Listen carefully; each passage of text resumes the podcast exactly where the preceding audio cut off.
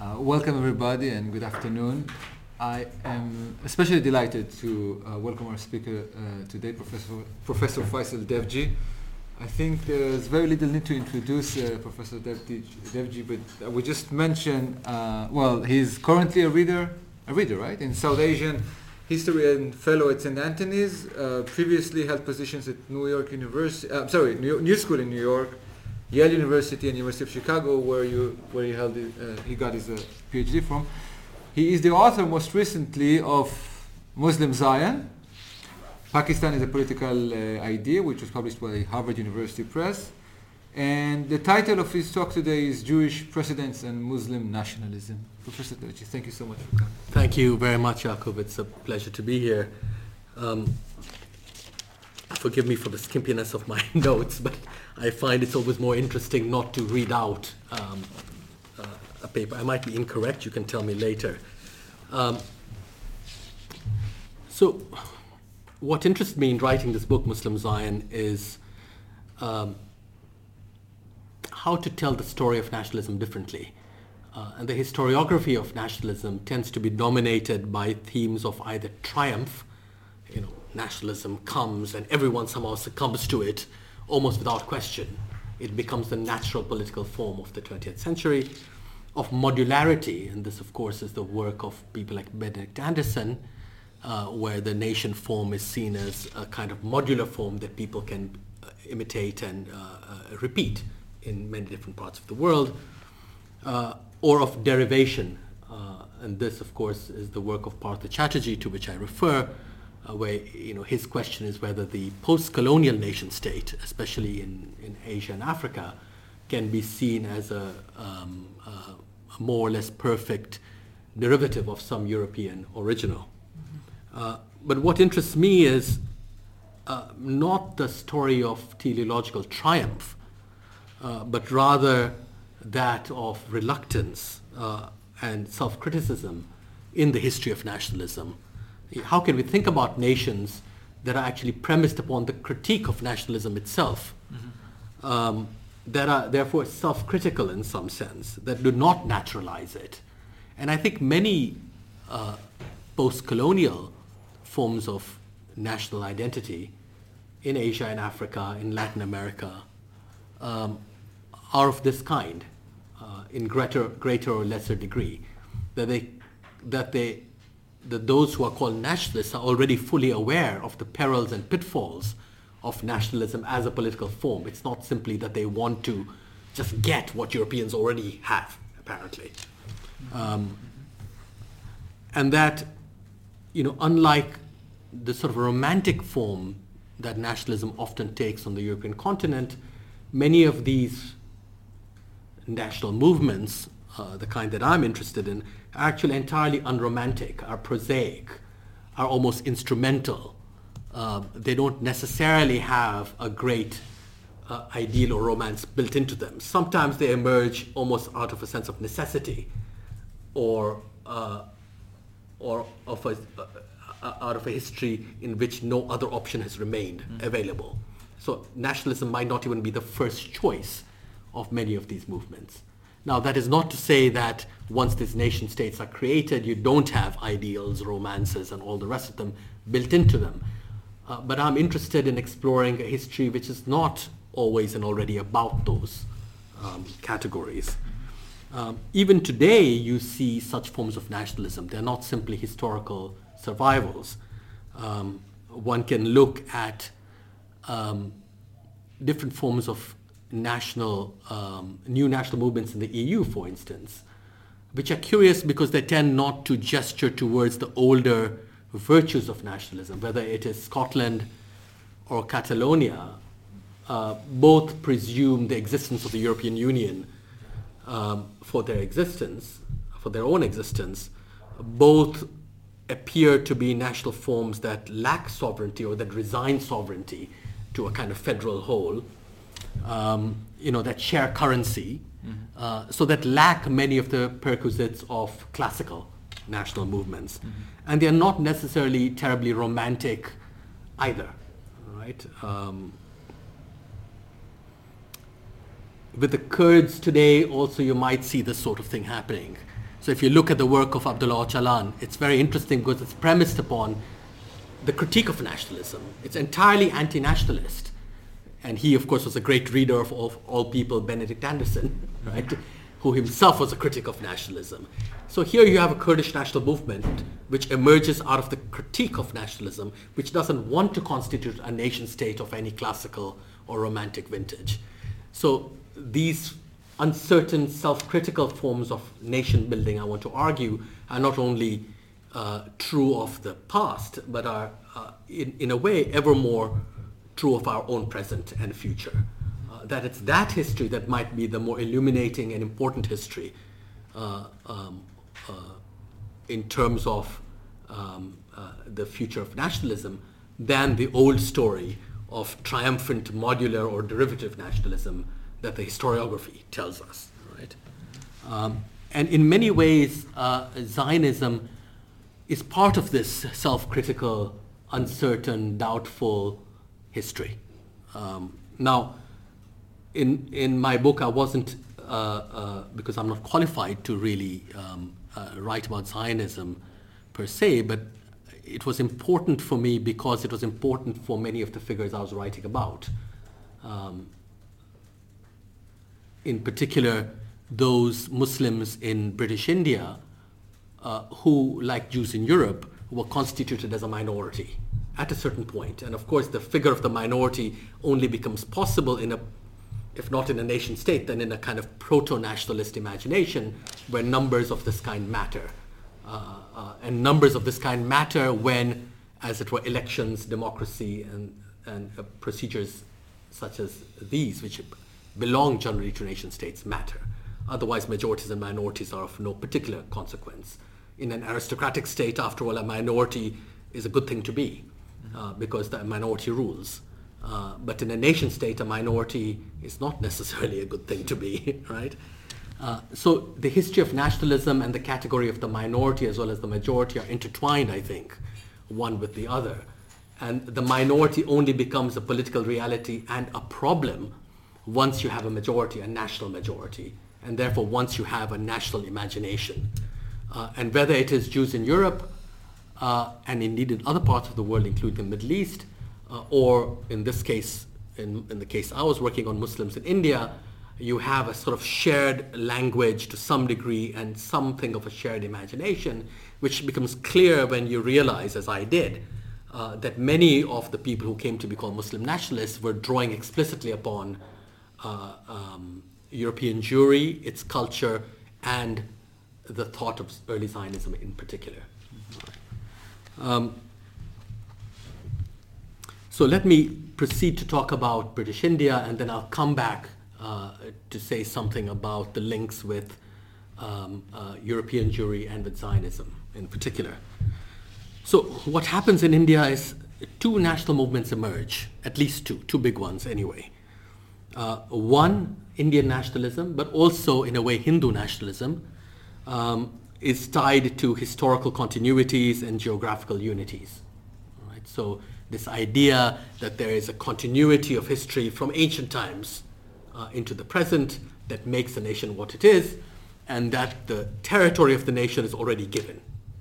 Right? The history belongs to the territory, the people belong to the territory, the two are almost coeval, um, and that's what gets to make uh, uh, um, the nation state. Uh, in the other, in, in what comes to be Pakistani nationalism, neither of these two things is given. That there is no uh, historical continuity and there is no geographical unity either.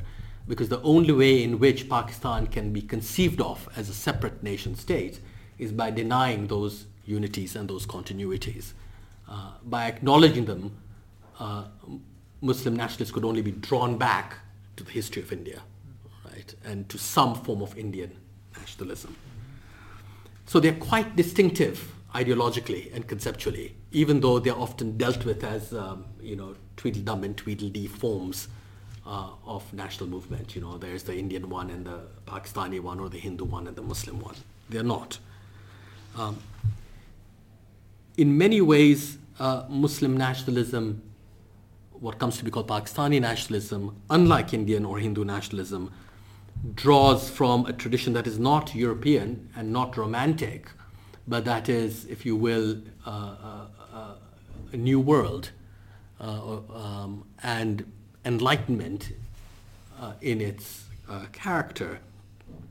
And I say this because um, Pakistan is conceived like a new world country as something completely new, right?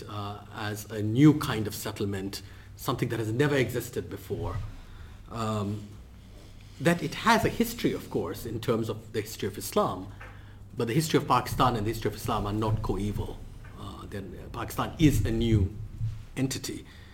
Um, it's not a romantic one. Uh, there are no great uh, paeans of uh, you know um, nationalist prose or poetry which talk about the lengthy gestation uh, or survival of this new nation.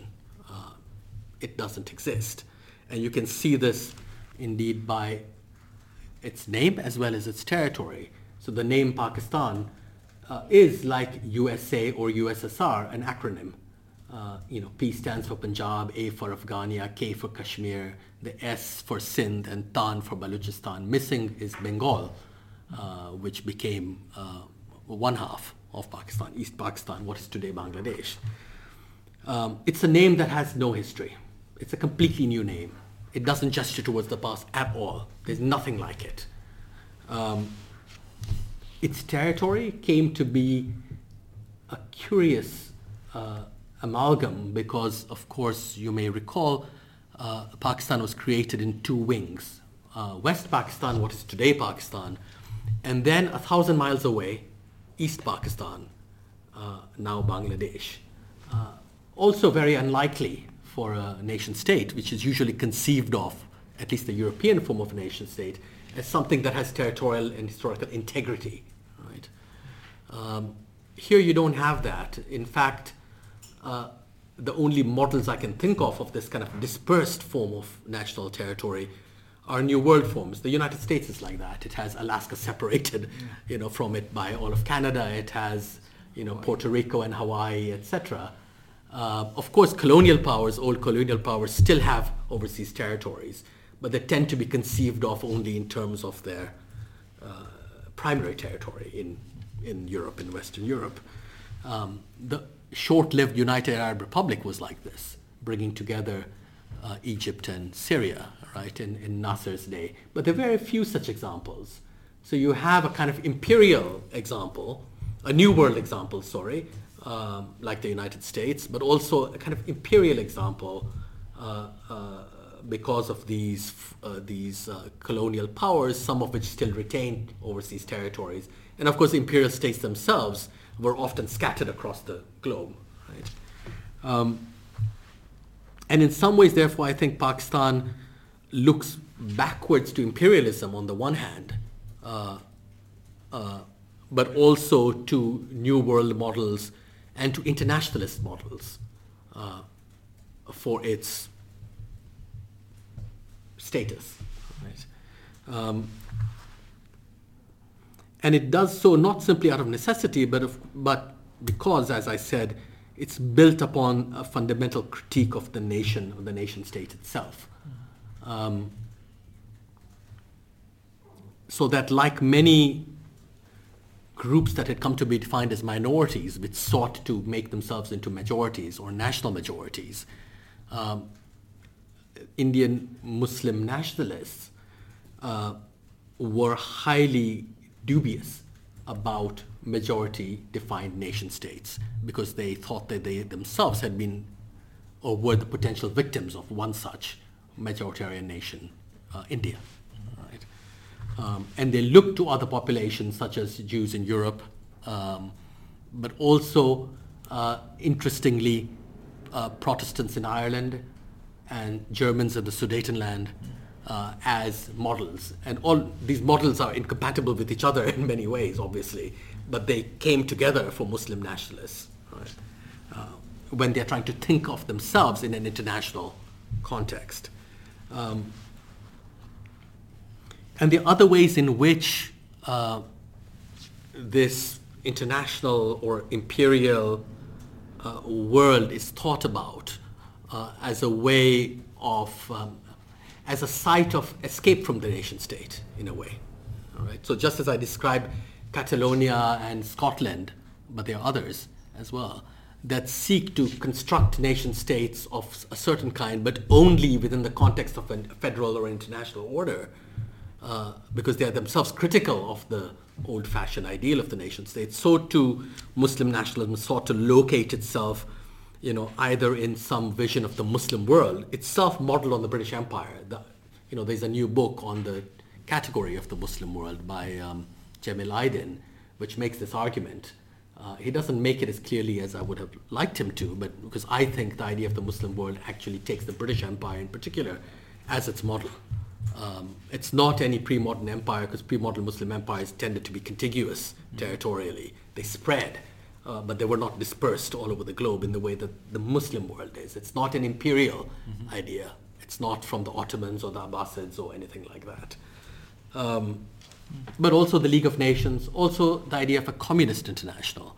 So there are many models which are actively referred to by these figures who, who, uh, who theorize uh, and, and um, make Muslim nationalism into a reality.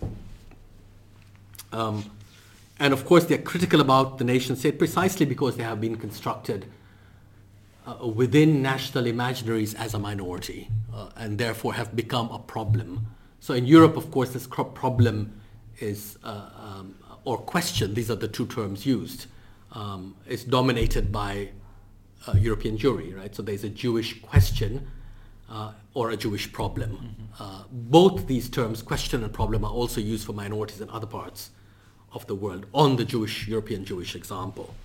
And Aamir Mufti at, at UCLA has written an entire book called Enlightenment in the Colony, uh, on how it was that um, uh, these categories, as they come to be developed in Western Europe uh, with European Jews at their center, get transferred to other parts of the world, and in particular to India, uh, and reused there. Uh, now, of course, um, Zionism, unlike Muslim nationalism, relies upon an old name, Israel, right, and relies upon a long history uh, to legitimize itself. On the other hand, I think, if I'm correct, um, it still, in many of its variant forms, is uh, very critical indeed of the European nation state within which it finds itself. Uh, all right. So here you have the creation of a new nation of a new nation state eventually that is also critical about the national form. Uh, and you know, I, I, I wonder if it's correct to say that, um, uh, well, I don't know if it's correct, but I think um, that it's, a, it's too easy um, a slip to make an argument that Zionism simply gets to recapitulate what European nation states do in Palestine. Um, that it's simply a kind of easy imitation, or even more, that it's a kind of New World settler colony unproblematically. Mm-hmm. I think there are huge debates and discussions and uh, uh, moments of self-criticism, indeed structural self-criticism in there, crit- criticism of the idea of the nation state, which makes it, like Muslim nationalism and other forms of nation-making in the post-colonial world, uh, quite different from any European uh, original.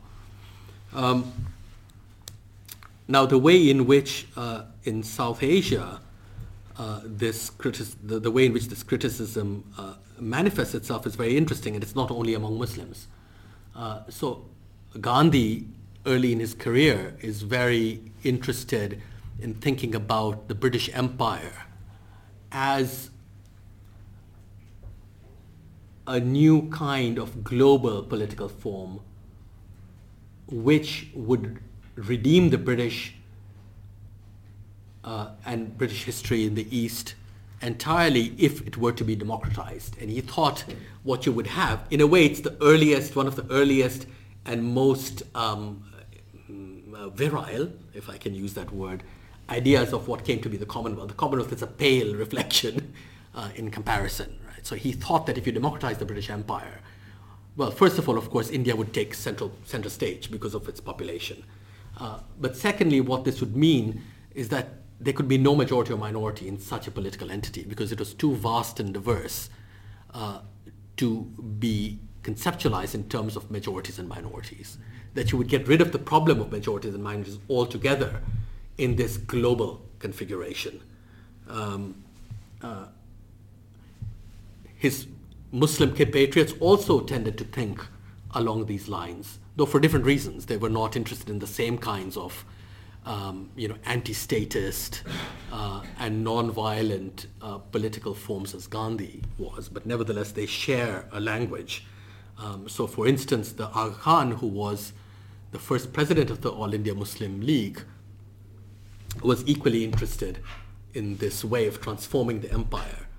Um, and he also was one, uh, one of the earliest Muslim nationalist figures to actually draw upon Zionism as a mo- explicitly as a model. So he had gone um, on behalf of, I think, the Baron Edmund de Rothschild, who was his friend, to the Sultan uh, in Constantinople to plead the cause uh, of the uh, of Herzl, basically of the early Zionists, and to ask the Sultan to set aside Palestine for Jewish um, immigration. Here was the president of the All India Muslim League, all right, meeting the Sultan, and his argument is very interesting uh, because, of course, he knew. Um, not just in London, but also in India, a number of early Zionists. He sympathized with them. He, after all, was himself part of a minority uh, in India. Uh, he thought that uh, Palestine set aside for Jewish migration would be simply another version of uh, the the migration of Circassians into the Ottoman Empire and their settlement in Transjordan. He uses that example. Uh, he recommends it to the Sultan, who is not so interested in the end. Uh, uh, but the Aga Khan is also interested after the First World War in setting aside German East Africa for Indian settlement. You know, so it's not um, it's a it's a how should I put it a generalized logic. It's not a specific logic. It's not about Muslims or Jews. Mm-hmm it's a it's a way of thinking about the political future, right? Uh, and in all these ways, he's trading both on uh, sort of imperial forms of um, political accommodation, whether Ottoman or British, but also internationalist ones. Uh, he ends up after the First World War as India's representative to the League of Nations, and eventually rises in the 1930s to become president of the League of Nations. Right. So here is a man who belongs both in the old empire, but also in the new international order simultaneously. Right? Not accidentally, he's thinking along these lines. He can have a conversation with Gandhi about them, uh, about this way of thinking, and Gandhi has his own way of considering the empire. Right? Um, and of course, uh, uh, Herzl and the early Zionists also thought along these lines. Um, you know, how do you actually produce a Jewish homeland, etc., in the Ottoman Empire, or as Arendt, Hannah Arendt would argue, as late as the 1940s, um, you know, a British imperial state um, uh, within which uh, Jews could have a national home, and like the Indian Muslims had argued much earlier, or Gandhi had argued much earlier, get rid of the categories minority and majority altogether. Right. So it's it's um, this is, these are not just ideas coming from European Jewry and going to the East, uh, but they return as well in, in some fashion. Um, the invocation of European Jewry then begins here with the problem or question posed by new minorities, especially after the First World War, with the creation of all these new nation states in Europe, but also, as I mentioned, with the Germans of Sudetenland, the Irish Protestants, etc. Right? Uh, whereas Indian nationalism refers to the non-Sudeten Germans and to the Irish Catholics, right? So they, they take different sides on each of these uh, conflicts. Um, by the time you get to the 1940s, and indeed even from the late 1930s, um, Zionism comes to, produ- you know, comes to produce actual political categories for the Muslim League. Right? Uh, so the idea of a national home uh, on the one hand, and then later on how this is replaced by the of a, a national state. Both somewhat undefined. Uh, and a, a, famous Indian um, political thinker and political figure, uh, Dr. Ambedkar, who ends up being one of the chief architects of the Indian Constitution, is the one who points this out in the middle 1940s. How it is, how curious it is that Muslim nationalism, eventually Pakistani nationalism, um, ends up using Zionist um, categories uh, for itself, almost deliberately. Uh, now, both um, uh, for many of these Muslim nationalists, uh, both Jewish internationalism uh, and Jewish nationalism or Zionism serve as models of different kinds. Um, uh, they're very interested in Jewish internationalism because they conceive of themselves as being part of an international community, right? The Muslim world. Uh, and they don't want to hive off Pakistan, what comes to be Pakistan, as a nation state simply among other nation states. You know, it's part of some larger entity which is international. Um, uh, but of course, they are also uh, afraid of what happens to non-national forms of identification. Uh, whereas these internationalist and imperial models uh, were, um, the imperial model was very popular before the First World War. After the First World War, it goes out of fashion for clear, obvious reasons. Uh, between the First and the Second World Wars, the internationalist model seems to hold sway, equally understandable because of the League of Nations. Uh, but with the Second World War, uh, it now seems that neither of those two are available. Right? That's when Pakistan becomes a kind of reality. Perhaps that's also when Israel becomes a certain kind of political reality uh, for exactly the same reason. Um, so what I want to do is um, read, um, just to give you a flavor of this way of thinking, of this comparison, uh, read some sections of a very famous uh, epic poem uh, by the poet, uh, the Indian poet, now considered the spiritual founder of Pakistan, Muhammad Iqbal, uh, hugely consequential all over the Muslim world actually, wrote in Persian and Urdu, uh, and was a philosopher as much as a poet, uh, and crucial to Pakistani nationalism.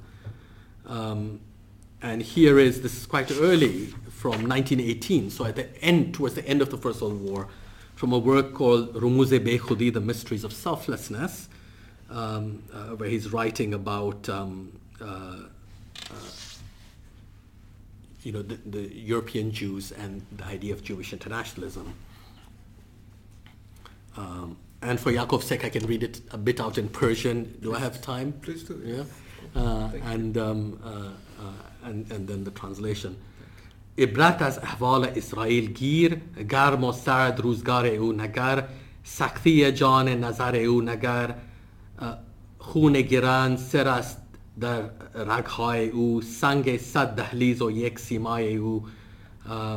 پنجاه گردون چو انگورش فشرد یادگار موسا و هارون نمرد. از نوای آتشینش رفت سوز لیکن در سینه دم دارد هنوز زن که چون جمعیتش از هم شکست جز به راه رفتگان محمول نسبت. So take warning he's addressing his Muslim audience. Take warning from the Israelitish case. Consider well their variable fate now hot now cold regard the obduracy the hardness of their spare and tenuous soul Sluggishly flows the blood within their veins, their furrowed brow sore smitten on the stones of porticos a hundred. Though heaven's grip hath pressed and squeezed their grape, the memory of Moses and Aaron liveth yet. And though their ardent song hath lost its flame, still palpitates the breath within their breast. For when the fabric of their nationhood was rent asunder, they still they labored on to keep the high road of their forefathers. Right. So this is this uh, it's a warning, it's a gesture of admiration, uh, right? Uh, and there's another, I'll, I'll, I'll skip the Persian on this. Take heed once again, enlightened Muslim, by the tragic fate of Moses' people, who, when they gave up their focus from their grasp, the thread was snapped that bound their congregation each to each. That nation nurtured up upon the breast of God's apostles, and whereof the part was privy to the secrets of the whole, suddenly smitten by the hand of time, poured out its lifeblood in slow agony. The tendrils of its vine are withered now, nor even any willow weeping grows more from its soil. Exile has robbed its tongue of common speech. Dead the lamenting moth my poor dust trembles at its history. There's more of the same. So, you know, what's interesting, of course, is on the one hand, this idea of the tenacity, you know, uh, the unity of a dispersed group. On the other hand, the fear that actually that the, the, the ties that make for that unity internationally outside the nation state will have snapped, you know, and that there's nothing left. There's no common language. Um, uh, you know, the, the moth circles around the flame, which is a, a stereotypical um, of, uh, poetic trope in Persian and Urdu, etc. Now, it's nothing less than extraordinary that uh, a writer in Persian and Urdu, uh, you know, pens such fairly lengthy descriptions of the fate of the European Jews, and he can only do so because, as an Indian Muslim, he identifies with it um, and offers this example to his readers. Right? And this, of course, is at, not at all in contradiction with the fact that such people would have been anti-Zionist. Mm-hmm. Right? Um, they can take example, uh, they can model themselves on Zionism, and they can take an example, an admiring example, make an example of uh, Jews, and they can still be anti-Zionist. Uh, so one has to rethink one's idea of intimacy and enmity here. Um, so let me come to the end here, um, just to suggest, uh, to ask what happens then when these two nation states, in this case Pakistan and Israel, come into being, one immediately after the other, uh, and one with a precedent of the other, because as you know, uh, Pakistan is created in 1947, and when Israel comes into existence at the United Nations in 1948, the creation of Pakistan is taken as a, as a legal precedent for that of Israel because with Pakistan you also have the creation of a nation state on the basis of a religious slash ethnic um, identity. Um, it was therefore ironic but not surprising that the anti-Israel uh, charge at the United Nations was led by the Pakistani ambassador um, there, uh, uh, Chaudhry uh, or Sir Muhammad Zafarullah Khan, who himself was from a much smaller minority called the Ahmadis who were eventually ostracized by the Pakistani state that he himself represented. So you can, it's minorities all the way down, in other words, you know, there's no, none that is actually given as a singularity. Um, the problem in a way, one of the problems is whether, and this you can see in the early work of Leo Strauss, for instance, where he asks, you know, is Judaism to lose its character uh, as a philosophy, as a theology, as a religion, if you will, and simply become the dark matter of nationhood? Is it simply to be what is given to the nation state? It could be anything. It could be language, it could be uh, race, it could be, but it just happens to be Judaism, which is reduced to those things. Or will Judaism actually take over the nation state? The same question is asked of Pakistan. Um, uh, and there have been similar uh, ways of dealing with that question or that problem. So the, those two old terms, question and problem, come back to these post-colonial states in a, in a new fashion. Um, will Islam simply be what is given, the dark matter that makes Pakistani nationalism, or a majority form of nationalism, which can also include Hindus, Zoroastrians, Christians, Jews, others? Or will it actually end up being ideologized? Can a theological or let's say religious identity survive unscathed within the nation state of which it is meant to form a constituent part? Or will it be willy-nilly pressed into the service of the state and defined only by the state? And Iqbal had that worry even in that latter quotation I read from him, right? Uh, so without a nation state, the Jews are dispersed. But with it, what's going to happen? Right? Uh, the same question he has about Muslim nationalism, because Iqbal is also a critic of the nation state. He doesn't like nation states, but he opts for one as well, mm-hmm. nevertheless, right, in this negative uh, way. So, you know, um, in both countries, then the religious element, if you will, comes to dominate uh, the nation state, though perhaps in a perverse way, um, because it's difficult to identify it either purely theologically or religiously, if you want to use that term, or philosophically. Um, uh, you know, it, and it, it, it dominates it in a simultaneously national way, but also still internationally, that continues to be there. In a way, it's the, the tail end of that international or an imperial way of conceiving of belonging, of political belonging, that had been fashionable in the period before the First World War, and to some degree even in the period between the wars. Uh, with Pakistan, of course, it's the idea of, of pan-Islamism or the Muslim world. With, with, with Zionism, it is the idea of, if you will, a Jewish world, though that's not a common term, but certainly of the diaspora, the Jewish diaspora. Right? And in both cases, of course, the, the notional boundaries of the nation state, the belonging, the geographical belonging of uh, that is supposed to characterize nation states is uh, detracted from by the fact that um, Jews anywhere can come and become Israeli citizens. They don't have to, as it were, have, they can belong to any language group, etc., and come and be citizens from somewhere else. Mm-hmm. Similarly, at least notionally, Muslims from all over the subcontinent can come and become Pakistani citizens, even if they're not from the area um, uh, that um, constitutes uh, Pakistan. So even when they are made into nation states, that old world of the international and the imperial uh, survives in some attenuated mm-hmm. fashion to disrupt um, uh, even in their more even in their most nationalistic forms the very idea and structure of um, the nation state. Thanks. Thank you so much. We're open for questions, comments. Yes, Professor Shlaim. Can I begin by asking you a question about the last point you made about the similarity between uh, the creation of Pakistan in 1947 and Israel in 1948. Um, there have been some articles written comparing the partition of India hmm. and uh, the partition of Palestine, which happened in the same year when the UN passed the partition resolution in 1947. But the comparisons that I've come across were from the perspective of the British Empire. Mm. And the most obvious parallel is that when um, British imperialism um, came to a dead end in a country, the gain wasn't worth the candle, the solution was to cut and run and partition hmm. the country. This is what they did in India. Hmm. This is what they did in Palestine. And Palestine was unique in the history of the British Empire in that there was no orderly transfer of power to a new hmm. authority. The British just cut and run.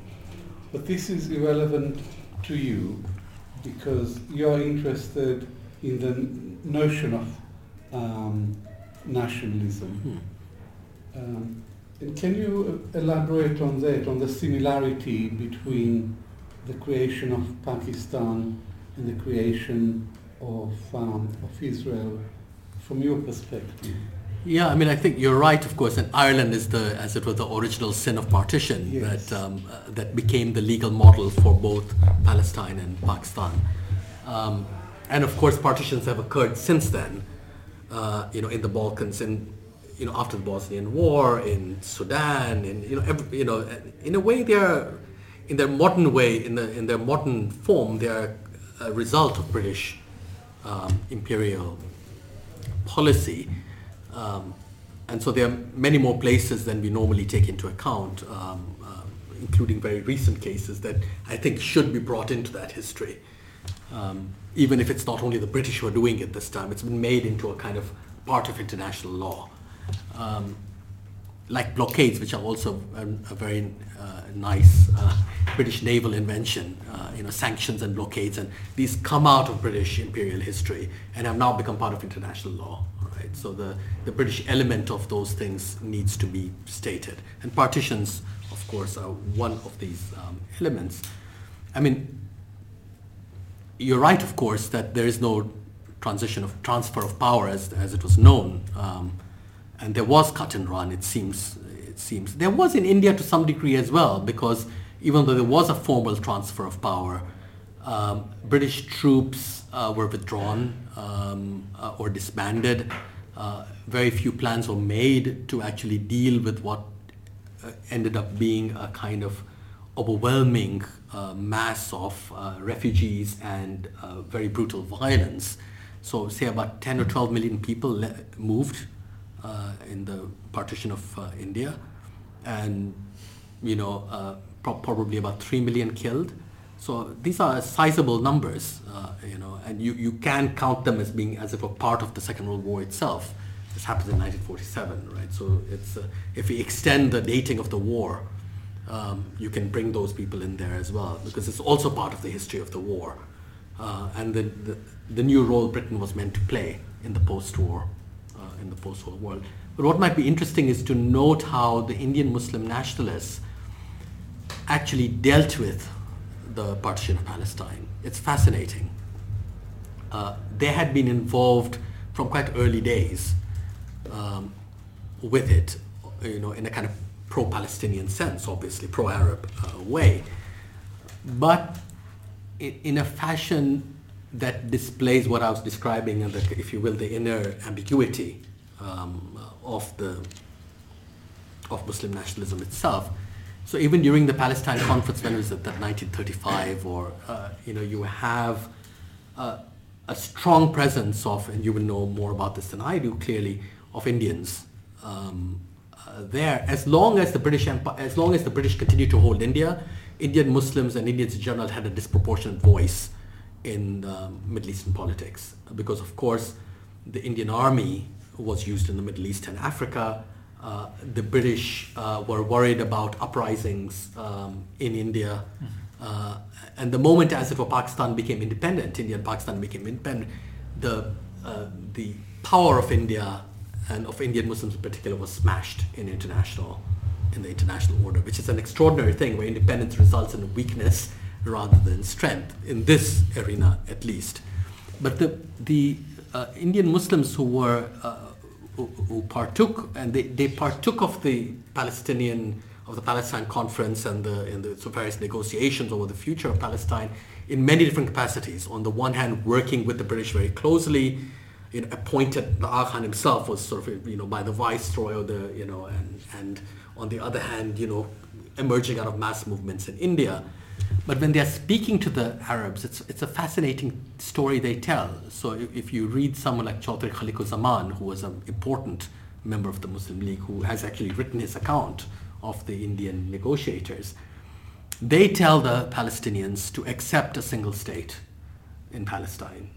Um, and the Palestinians say to them, but you want partition, you want the partition of India. Why are you asking us? Mm to have a single state with Jews and Arabs. And they say to him, they say, the Indian Muslims say to their Palestinian interlocutors, ah, but you don't understand. We in India are in the position of the Jews. You in Palestine are in the position of the Hindus. you know, yes. you will be a majority. And once you get your nation state, you can in purely democratic ways stop Jewish migration or, you know, form, formulate the citizenship laws of Israel or whatever Palestine, whatever the country is to be called, in such a way as to maintain your majority. As long as you have a majority, you're fine. Uh, and indeed, to have a Jewish population in Palestine is a good thing for Palestine and a good thing for you. You just have to figure out. So they are capable of actually moving beyond themselves, rising outside their own identities, uh, to actually take the position as they explicitly like, no, no, we are the Jews of India. We understand exactly what that means. Um, and uh, you know, you are the Hindus, you, the Muslims the Christians are the Hindus. So they're using Indian categories to actually think about Palestine, you know, uh, Middle Eastern realities in a way that you can just switch. It's like a game of musical chairs. You can literally put yourself in the identity of someone else. So there is a deliberate way in which they are comparing the partitions, but not in the fashion that you would imagine. Uh, that even at that moment, when they're strongly anti-Zionist, they actually are capable of, of thinking intimately uh, with Zionism because they know exactly what it is since they've modeled themselves on it for many years. This is really interesting. But, um, can you answer, can you say something more specific about in what sense was the creation of Pakistan a precedent for the creation of Israel? I think it was it was uh, it was mentioned at the UN, it was brought up at the UN as a kind of because it had only it had only been created not so long ago out of a partition after all. Uh, so both the partition is of Palestine is justified uh, because of that of India that has happened, and also the, as it were the making of a religio national state uh, for a minority is justified um, in Palestine is justified because of what happened in India. I don't think it's um, it's you know it's part of the debate and the discussion, and it's basically thrown in the face of the Pakistani ambassador, uh, Sir uh, Zafarullah Khan. Uh, as you know, basically, again, it's another example of this strange intimacy and um, of enmity. You know, it's like, okay, you don't want uh, uh, you don't want Israel, but um, you have Pakistan on the same principle. How can you possibly deny Israel? Right. So, both the Pakistanis or the Muslim nationalists and the international community fully seems to realize the intimacies that exist between Zionism and Muslim nationalism. Uh, the Arab representatives don't, uh, and they are not so keen on Pakistan. They're actually more keen on India, uh, uh you know, which they see as the true model of a, of a, of a nation of a post-colonial nation state. So in that way, and in, in others, Pakistan gets to be really a kind of, you know, it stands as it were in a tangential relationship uh, with um, the Arab world and the world of Islam, um, uh, even though it is in, at this point the biggest Muslim country in the world, the most populous Muslim country in the world, and militarily one of the more powerful ones, um, uh, and the one championing Palestinian rights, and yet it can only do so uh, from a position that is, if you will, Zionist. There's a question there. Thank you very much, Faisal. Fascinating. Um, when you mention the uh, religious uh, appeal, the trans-Islamic or trans-Muslim religious appeal, um, do you understand from the uh, ideologue's point of view, is, is this primarily uh, religious or is it uh, uh, cultural in some sense or is it a, a combination of, of, of, both? And the reason I ask, because although um, Zionism has, has, a putative basis, the Bible and, and, hmm. and um, uh, uh, religion or Judaism. Um, in, in early Zionism, certainly that's, that, that's a minority faction. Hmm. Strong at the start, but it quickly becomes a minority. And, and what really becomes strong is, is the cultural, the kind of secular cultural mm. faction, because most Jews, certainly in Europe, are secular um, uh, Jews. And, and the religious appeal really wouldn't uh, ring strong on their ears. So we got Ahad Ha'am and uh, hmm. other people who, who, are the big cultural Zionists. And then, of course, political Zionism. So even, even though it, it's in the picture in hmm. Zionism, it actually, practically speaking, it's, it's not as, as big as it might mm. seem. I'm wondering if there's a, a, parallel or a big difference in, in your case. No, there's a striking parallel because um, uh, in a way, Jinnah, the founder of Pakistan, he's the kind of archetypically secular figure, right? Not religious, not practicing. In any case, from a heretical Shia, heretical by majority Muslim standards, heretical Shiite sect. You know, he's not even a majority in terms of, uh, this is another example of how minorities go. You can split any minority into more minorities, any majority into minorities. Um, uh, never known to practice religion. Uh, you know, publicly drinking alcohol, you know, eating ham sandwiches and sausages. I mean, this is not a there's no element of practice almost at all, even though retrospectively now, of course, in Pakistan, you have to say that Jinnah was in fact a practicing Muslim. And his official portraits are all in, you know, as it were, um, Eastern, if you will, because it's not Muslim, but Indian dress, uh, whereas in fact he wore Savile Row suits most of his life. Um, and for him, just like with Ben Gurion and others, the problem is precisely this, what do you do with religion? Um, uh, he might himself be perfectly secular, so what do you make of this thing, this Islam that gives these people a national identity? Um, and what he tries to do is, as it were, spiritualize it completely so that it becomes nothing more than a set of inspirations or ideals. It can be reduced simply to that. So reduced to, uh, but when you reduce things to that level, they become entirely generic. Mm-hmm. There's no specificity left in them. So for instance, say, oh, you know, brotherhood, Muslim brotherhood that's well, you know, other people have brotherhood as well, right? Equal egalitarianism. Well, that's not unique to Muslims, if indeed it is, even specific, even if it indeed even characterizes them. Um, uh, you know, all of these kinds of entirely anodyne and generic things So he's unable to really do, you can only sacrifice the specificity of both Judaism or Islam by reducing them to these sorts of things. So in the end, you have to bring back, even if in a purely symbolic way, um, you know, whether it is elements of architecture or uh, art, a menorah or whatever, you know, things that become national symbols, right?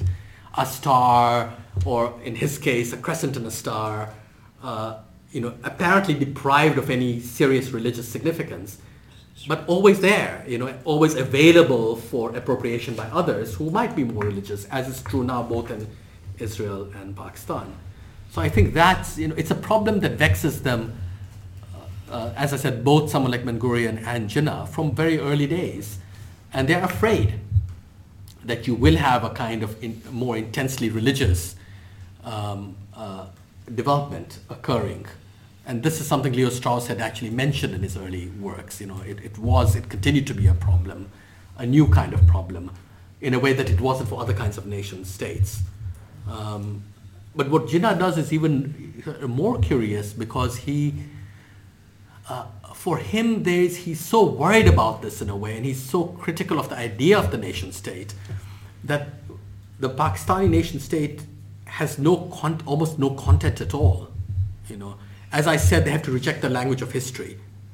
He doesn't like history at all. He just condemns, you know, even the Mughal Empire and all the great Muslim empires of the past in India as elsewhere. You would have thought that he'd gesture towards this great and glorious past. He doesn't. He compares the Mughal Empire to the British Empire. Let's say, you know, one empire is as much the same as another. He's not interested in the great and glorious history of Islam. Um, uh, he, uh, uh, for him, Muslim nationalism is a completely negative thing in a, in a way. So it's there, and I wonder if you can also say this in some sense of a figure like Ben Gurion, right? So what Jinnah is interested in is, uh, is this problem. India by the 1940s is now, uh, this is now um, exists in such a way that its political language is determined by terms like minority and majority. Right? Once you're a minority and majority, the minority is naturally, though it might ask for protection, and in the days of the League of Nations, people were satisfied with protections. Once the Second World War breaks out, they all realize, like the European Jews did, that there was nothing to protect them, you know, that the League of Nations protections didn't work. And so they give up their faith bitterly, very bitterly, in this international order, this idea of the, this is when they go for the nation state, but in a completely negative fashion, in fear and trembling, not because of this great delight in, in, in acquiring such a property, which they had been criticizing for decades in the form of India or in the form of European nation states. Because remember, for India, the nation state was also problematic in general because they understood the colonial state as being an excrescence of the European nation state. They thought that European liberalism and European nationalism were fundamentally complicit in and implicated in imperialism, that you couldn't separate. Nehru tried to separate the two Englands, he called them. There's the liberal England of democracy and parliament, and then there is the evil England of colonialism. And Gandhi said, no, no, it's one and the same England. One depends on the other. And so there's a general colonial distaste with European nation states and with the idea of the nation state, to begin with, quite apart from Muslim or Hindu. Then with the Muslims, there's even more of a criticism because of their minority character, right? And also their fear, if they actually were to achieve a nation state, of losing the connections that bound them to other Muslims in a kind of non-statist uh, community. Again, the Jewish example becomes crucial, right? The loss of language and all of these things that Iqbal uh, describes. So for Jinnah, what he does is to say, okay, there are no majorities and minorities. Uh, uh, Muslims are not a minority because they are so large, there were about 70 millions at that time. Uh, larger, as he puts it, than any European population outside Russia. You know, how can you call a population of that size a minority? Plus, they have regional majorities. Hindus are not a majority because they're divided by caste and language and region, just like Muslims are. Uh, so, what do you do? You have to try to get rid of these languages altogether. So, he's tried to get rid of these languages initially by thinking of an internationalist or an imperial political form. And then eventually, by the late 30s into the early 40s, by saying, okay, we'll go for the nation state, even though we, we hold our noses when we go for it. uh, and we'll do it in the following manner. There, there's no majority. There's no majority or minority. There's only one, two nations. The so-called two-nation theory: Hindus and Muslims. Mm. But for him, these are entirely negative forms. He doesn't actually believe that there is a Hindu nation or a Muslim nation. He simply wants to replace the categories majority and minority as legal terms by two nations to create equality, to create parity, so that there's parity in negotiation. So that despite the difference in numbers, Muslims and Hindus have to speak as equals because they are not part of a single nation. Uh, and by the time he gets Pakistan, there is no content to this Muslim nationalism. Still, it's become a, it's a huge problem. And it's in that, if you will, vacuum that Islam gets remade. You know, uh, is what is it to be a Pakistani? Because they're meant to be Hindu Pakistanis and Muslim Pakistanis, right? And Sikh Pakistanis not all Muslims. Uh, should it be an Islamic state? It wasn't initially. It becomes an Islamic republic. It becomes the first Islamic republic later on in the 50s or. So um, uh, I think the second is Iran. So um, uh, there's a, you know, the, the question, it starts off with the question uh, of what is the nation. And even by the time Pakistan is achieved, the question is simply a more intense, is posed in a more intense way. Uh, and it's to, as it were, break this or answer this question that religion becomes crucial. Yes, please. Do you think when Iqbal is writing about Zionism as a model, he's thinking not only in terms of contemporary history, condition of European Jewry, etc., but also about sacred history and Mm.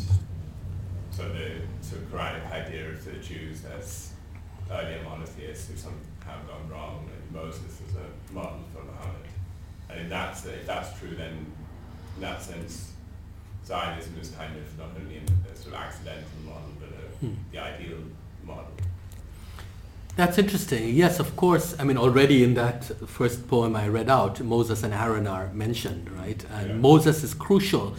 You know, it's interesting. He's as crucial for um, uh, for very obvious reasons, because of the you know the promised land, the leading of God's people into the promised land, and the making of the law. All right. Uh, so he's crucial to, for any thinking about the nation state. Um, for Iqbal, but also for Khomeini in different ways. Moses is hu- hugely important for Khomeini in the Iranian Revolution.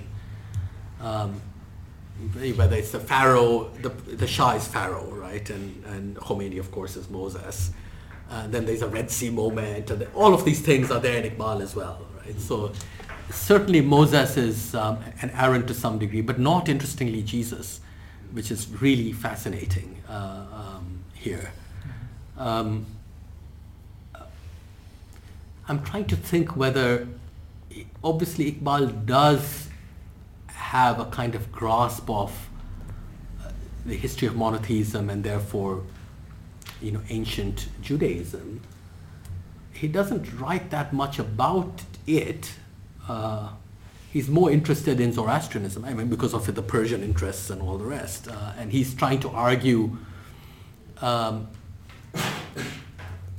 that uh, Persia, uh, in fact, his, his first, his doctoral thesis called The Development of Metaphysics in Persia, which is in Munich, uh, is fascinating because what he does there is he basically inserts Islam into a narrative that begins with Zoroastrianism, that begins with Zoroaster and ends with Baha'u'llah, with Baha'ism, right? And it's made part of a single uh, genealogy. And one reason why he's doing that is because he wants to remove Islam from a kind of Greek-centered uh, historical narrative, where Islam only takes its meaning because it somehow transmits Greek uh, philosophy to the West, or somehow, therefore, is a derivative in this sense. He thinks that Persia is much more important, and so he's willing to, as it were, make Islam into clearly the the the, the main element, but still neither the beginning nor the end of Persian metaphysics. The end is Baha'ism, right? And he's, he loves Baha'ism, strangely, you might think. Um, uh, so the, um, the, as it were, the monotheistic elements get set aside there, and they're put aside along with, you know, um, Christianity and Judaism are put, are set aside along with Greece. uh, because they're being too influenced by. I mean, it's in a way it's a kind of a reverse version of what Strauss does by bringing in Maimonides and Farabi to break the completely Greco-centric cloister of uh, European political thought. Right? He literally he breaks it by introducing these two Maimonides specifically, but also Farabi. Right? Mm-hmm. Introduces them into European political thought, and Iqbal, you know, deals with the Greek in this manner uh, by because of where he is and who he is in India by bringing in Zoroaster and all that. Uh, but where he really thinks about Judaism and in comparison with Islam is in the early modern period. So he's fascinated by Spinoza. Uh, and he supports the Jews of Amsterdam against Spinoza. He thinks Spinoza is, of course, a, is a great philosopher, but he argues that the Jews of Amsterdam, situ- he follows, you know, Will, and, Will uh, Durant, you know, that story of philosophy, you know, um, situated as they were as a kind of vulnerable minority in Amsterdam, they had no choice. They could not tolerate a Spinoza. Uh, they had, despite him being a great philosopher, they had to close ranks against Spinoza because Spinoza would destroy the Jewish community. Um, and he recommends that as a model for, if you will, Muslim conservatism in India that though he might not agree with that conservatism, um, what was true of Spin- the Jews and Spinoza is also true of Muslims, right? So he's interesting because he takes um, not ancient Judaism, but if you will, diasporic Judaism as his model. But that is also makes perfect sense given who he is and given Muslims in India. Uh, so you don't have that apart from prophets like Abraham and Moses and who are you know seen fully as Muslim prophets. It doesn't um, really deal with um, monotheism and its ancient history. So, I want to ask you, I guess, uh, moving to the contemporary period, um, sort of about the afterlife of this book, because I think what you presented today very clearly could um, upset a lot of contemporary debates mm. or hmm. disrupt a lot of contemporary debates. And I'm just wondering how you've negotiated that as a scholar um, how your work maybe has been instrumentalized by a variety of forces mm. and hmm. how you kind of contend with, with that. Well, it's not, somewhat surprisingly, it's not resulted in uh, much anguish for me. I mean, yes, in Pakistan there has been some upset, um, uh, you know, and I'm occasionally called anti-Pakistani, but I'm not a Pakistani anyway, so, uh, and never have been. So, um, uh, so then I might be described as an Indian nationalist uh, because I am of Indian origin and all the rest. But what's interesting is that there it plays out as an Indo-Pakistani fight. It's not about anything else. Um, uh, the comparison with Israel, of course, it's not. How should I put it? It's um, it's not one that runs throughout the book. It's there, obviously, but uh, because there are others also, and I describe some of them, you know, Ireland, etc. Um, I found the term Zion interesting not simply for polemical reasons, but because it has meaning beyond Zionism, um, which is why earlier in the book I brought in Liberia, mm-hmm. you know, and the making of a new, you know, a state for for of a minority displaced, if you will, population returning, etc. hundred years before Pakistan and Israel, right? And you don't normally get discussions of Liberia and the history of Zionism, but I think you might, right? And also there are ways in which, because with Liberia and with movements in South Africa and elsewhere, you have explicit invocations of the children of Israel and the wanderings and the promised land and all of this uh, kind of stuff. So they are part of the history of Zion, if not Zionism, anyway. And that there's a prior Christian history of Zion before Zionism begins, right? Obviously. But um, so apart from that, they, it's very difficult to deny, you, you know, the comparison. Even in Pakistani textbooks to this day in school, you will have sentences like, you know, in the middle of, you know, the 20th century, two ideological, Nazariyati dawlatain, Nazariyat, ideological states were created, mm-hmm. Israel and Pakistan. They say it clearly, right? Mm-hmm. I quote here in the preface uh, Ziaul Haq, the military dictator who was president of Pakistan, saying, you know, Pakistan and Israel are two states, the, the, only two states in the world that are much most like each other. And if you get rid of Judaism from Israel, it will collapse. If you get rid of Islam from Pakistan, it will collapse. Mm. Whatever is meant by those terms. So this is the stuff of popular culture. Everyone knows it in Pakistan. It cannot really be denied. Mm-hmm. Uh, I've just worked it out in terms of political thought. Um, uh, so people might be queasy with that. Um, in Israel, I mean, I gave a paper based on this book at Hebrew University a couple of years ago, which when it was fine, you know. so um, uh, it was very interesting for me. Uh, and, you know, it makes me think that I'd like to know more about, you know, obviously I read the, a lot of secondary work on Zionism uh, when I was writing this book. Um, uh, but, you know, uh, I'm certainly not expert enough to be able to pronounce on it myself, though I find the parallels fascinating. May I ask, uh, I take the prerogative and uh, take the question. Um, you mentioned that both uh, national movements arise from uh, a critique of, of the Mm. European nation states mindset of minority and minorities and I guess they both arise from the Jewish problem in Mm. different variations of it in, in a sense. Um, but if you fast forward, especially the Israeli case, it's clear that the nationalist statist mindset has taken over. So much so that the Judaism itself Mm. is redefined along these lines Mm. to the degree to which Israel is uh, uh, obsessively busy with the arithmetics of Yeah. to call it ethnics, race, whatever, uh, viewing its own Jewishness as dependent upon preserving a Jewish majority. I think it goes back to what you um, uh, referred to in uh, Leo Strauss's work. At, at the point we are now, it seems that uh, the relationship he was hoping for, that the ideas overcome the politics, is reversed. The politics overcome the ideas Mm. to the degree to which the Judaism is, rede- is redefined in a sense in Israel. Mm. It has been nationalized in the sense that it is re- read through uh, this line. Has the same happened in Pakistan? To some degree, because especially after the uh, Pakistani civil war in 1971 that resulted in the creation of Bangladesh, you know, it became clear that Islam was not something that kept these two things together, right? They were both Muslim populations, but uh, they could not survive in a single political unit. Uh, so, and in a way, that made Islam much more ethnicized uh, and located in Pakistan. Of course, that doesn't mean that there are no pan-Islam, you know, the huge, you know, whether it's militant or not, uh, movements that are.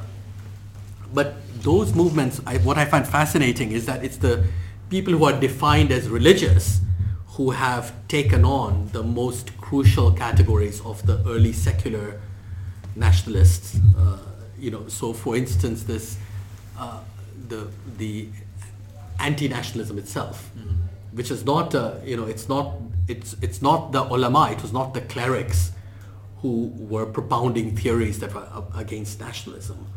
Uh, they didn't have that much problem with it. Uh, it was you know people like Iqbal and you know people like Jinnah and others who were. Iqbal was arguably a, a, at least gave the impression of being a practicing Muslim, uh, though he had running fights with religious leaders and authorities. Right. So neither of these people, nor anyone else in the Muslim League, really was an acceptable figure for the deeply devout and the religious establishment. Much of the religious establishment sided with the Indian National Congress uh, and went with India, not with Pakistan, because precisely because the leaders of Muslim League were seen as being too secular uh, and um, uh, uh, you know likely to betray Islam. Uh, and they were used to Islam as being a part of a state of some sort, whether dynastic or colonial, and why not national? You know, there was not a huge problem because Indian nationalism was not about eliminating religion from public life. Um, but now in Pakistan, the, in what you would call the religious right, what in Israel I suppose you would call the religious right, has taken on these very anti-nationalist themes from their s- secular, if you will, rivals among the early Muslim nationalists, and are also interested in propagating religion or Islam as national culture. Uh, you know, so that the very arena which Jinnah, for instance, had left uh, vacant, he didn't give a definition of what it meant to be Pakistani. What was the national culture of this? Uh, it had to be made post facto. Um, these guys think they know it. And precisely because it doesn't, doesn't exist, it must be Islam that becomes national. So there is an identification of uh, both national culture and Islam, but also Islam as a form of, as a critique of nationalism of a European kind. So both of them uh, coexist uneasily. Mm-hmm. Uh, so they're very pro-Pakistan, but at the same time they don't want to sacrifice the kind of larger Muslim world, which is not the same thing as the international order, obviously. Um, and you find this in particular with Islamism. Uh, indeed, with Islamism, you have this very curious uh, situation in which uh, Abu Ala Maududi, the most important of them, the founder of the Jamaat Islami um, party, um, you know, is interested in, or was, he's long dead, uh, died in Buffalo, New York, believe it or not, uh, but where he had gone for medical treatment uh, after inveighing against America for decades. But he, um, he was deeply suspicious not only of the form of the nation state, he was deeply suspicious of sovereignty, since you've written about this, um, um, because he thought that that was a form of tyranny and was uh, a form of idolatry. That the European idea of sovereignty, as propounded by thinkers as diverse as Jean Bodin, uh, Thomas Hobbes, whom he cites, by the way, um, is so absolute and so laden with power as to be impossible for a human being to wield. It is impossible, as we know. Uh, so, in his view, sovereignty, whether belonging to a dictatorship or a monarchy or a nation state, but particularly a nation state, is a theological category. Mm-hmm. But in earlier days, he thought there was, because sovereignty could only belong to God, ordinary rulers could never be sovereign. It's only with the secular nation state yeah. That sovereignty becomes possible, and therefore the secularists are in fact the ones who are most truly theological yes. because they try to they take God's place, and of course you have this critique in Israel as well, right? Um, and so what do you do? You need to somehow, by saying that sovereignty only belongs to God, which is a kind of Islamist mantra, shibboleth, you know, cliche in a way, uh, you try to you expel it altogether and you have to conceive of society and pe- society running itself, managing itself. This is not accidental. You know, Maududi comes out of a, um, a situation in which he had been in his early days uh, a great fan and biographer of Gandhi's, for instance. So this is a situation which, like Gandhi, was also deeply suspicious of sovereignty. Uh, and Gandhi too, drawing upon both anarchist and Bolshevist uh, narratives. By Bolshevist, I mean the very end of Lenin's uh, theory, the withering away of the state, mm-hmm. right? How can you conceive of a society that manages itself without sovereignty? Uh, that in Gandhi, in terms of should be self-running villages and all the rest, non-violent, right?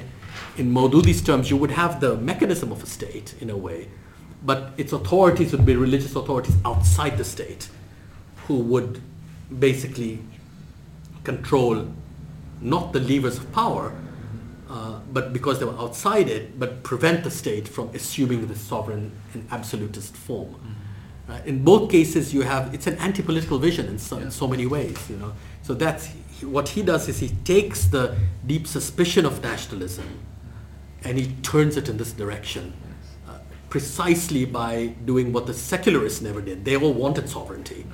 Uh, he wanted to get rid of sovereignty, and so the Pakistani constitution uh, reserves sovereignty for God. Uh, you know, and of course, it's very difficult to engine, to actually have that in practice. And what happens in practice is that precisely because it's not vested institutionally, uh, it comes back to haunt the state from many different directions. Mm-hmm. You know, so I often tend to think of the military coup as being, in a way, it's a classic Schmittian version of sovereignty mm-hmm. because it's a temporary, a supposedly temporary suspension of the law. Yeah uh, and the military coup gets to be it, all, it works like a miracle in a way you know it suspends natural law and it, uh, and that's the way in which sovereignty manifests itself in uh, in Pakistan precisely because it's not situated anywhere. Mm-hmm. the president has doesn't have it the prime minister doesn't have it and parliament the doesn't have it. uh, so it's difficult to keep it away but the ideal was a social was social self-management. The sovereignty to God and the bomb to yes. for the president. Yeah. Yes uh, last question maybe when about well, actually quite a few thoughts, well, I'll try to nice, about the issue of um, Muslim nationalism as built on fundamental critique of the European nation Hmm. state. And you also mentioned about Zionism being that way, and everyone was kind of nodding. And I was thinking, maybe perhaps I'm thinking about this too limited, or I'm maybe even too cynical. But, um, the biggest critique I can see Zionists having against the European nation state is that they were rejected by it Hmm. not that not with the actual perhaps concept of it. And so um, even if we think about how Zionism doesn't really object anti-Semitism, it just kind of internalizes it and then tries to flip the images in its own creation of, of itself, of its nation, then it doesn't seem to me as that same critique perhaps. Um, or maybe I'm not, I'm not kind of, Hmm. you know, kind of really getting down to, uh, so I'm trying to understand, how do you see then Zionism as kind of this fundamental critique similar to the Muslim nationalism?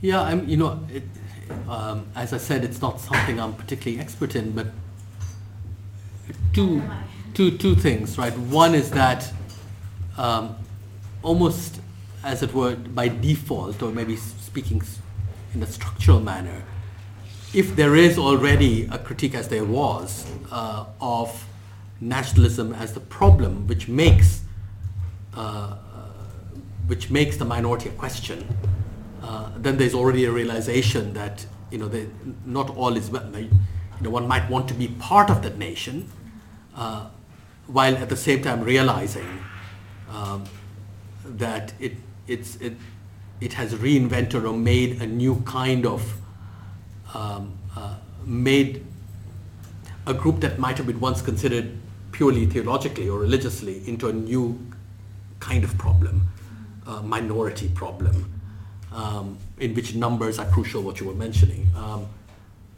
uh, and that there seems to be full realization of uh, from Herzl onwards.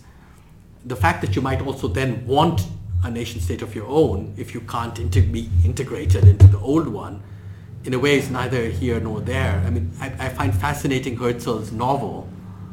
Uh, what's it called? Um, Altneue. yes Neuland. You know where you actually have these two you know you have a new world as it were Yeah. version and you have an old world and you know you you move from one to and he seems to be rehearsing that problem you know. Can you belong um, uh, uh, is it possible to have a nation state or do you Robinson Crusoe like start again in some different fashion? Uh, similarly the way in which he tries to uh, insert a Jewish homeland into the Ottoman Empire eventually the moves to think about a Jewish homeland within a British within as Arendt does with the British Empire or Commonwealth these are all ways of which of thinking that recognize the problem that the nation state poses for minorities once they've been defined as minorities. Um, so I think there is a critique. It might not be expressed in the same way or as fulsomely. Now, what Aamir Mufti does is that I think he, he I don't think he I don't think it's a very productive way of doing it. He then talks about various Jewish and indeed Muslim intellectuals who abandon this, abandon either Zionism on the one hand or Jewish or Muslim nationalism on the other, and become these pariah figures. And he's relying on Arendt's. The word pariah, of course, is interesting because it comes from India, right? So um, uh, pariah goes from India to Europe uh, to describe Jews, and ghetto goes from Europe to India To describe, Caste. both uh, caste, generally low caste groups. So there's a, a nice or not so nice exchange of derogatory terms here. Um, so Aamir Mufti basically says, oh, these are the great heroic figures, the pariah figures, right, who have removed themselves. I don't think it's who wants to be a self-conscious pariah, uh, you know, and how is that a political possibility worth anything? Um, instead of which you can understand why people, for whatever reasons, go for either Muslim nationalism or Zionism because it's a real political project of which something can be made. You can't really make very much of the because it's a purely individual status. Um, uh, so I think the you know there is by default or structurally the critique is there, though it might be voiced quite differently. So, for instance, with the Muslim nationalists, there is an explicit disavowal of nationalism, which Iqbal, for instance, links to, you know, I didn't do it, I didn't have the time, but, you know, he, he links to capitalism in the form of private property, that the nation state is simply private property writ large and guarantees private property. Um, and uh, it makes all, going back to ideals, you know, Strauss, it really turns all ideals into interests. Interest being defined by property of a certain kind. So your, your religious identity can also be an interest. You're conceived of it as you conceive of your body as your property, mm. which is what gets rights. Rights are attributed to interest, you know, right? Mm. And this, he thinks, is a, is a, is a hideous deformation of religion right? That when it becomes property and rights and interests and all the standard language of politics, then all ideals disappear and all that is left is instrumentality, which is violent by definition. So the preservation of religious ideals is not there because, uh, uh, you know, simply because they exist, but because he thinks that it's not a historical thing that we must protect what has existed before, uh, but it's a futural orientation because he's interested in, as we saw both with Judaism, but also with Islam, in how religion conceived of in a non-instrumental, non-interested way, as a, let's say an ideal or a principle with specificity, can actually stand as a bulwark against purely instrumentalized form of politics, which is violent out of necessity, uh, right? In which anything can be remade into something else. Um, and that is what he doesn't want. That's what he thinks nationalism brings in. So it's a philosophical critique of nationalism. It's not simply, oh, we are a minority, so it won't do us any good. Uh, and you know, people like Strauss, arguably, if you will, on the right, has it, and Arendt also, in her own way, has it on the, as it were, left.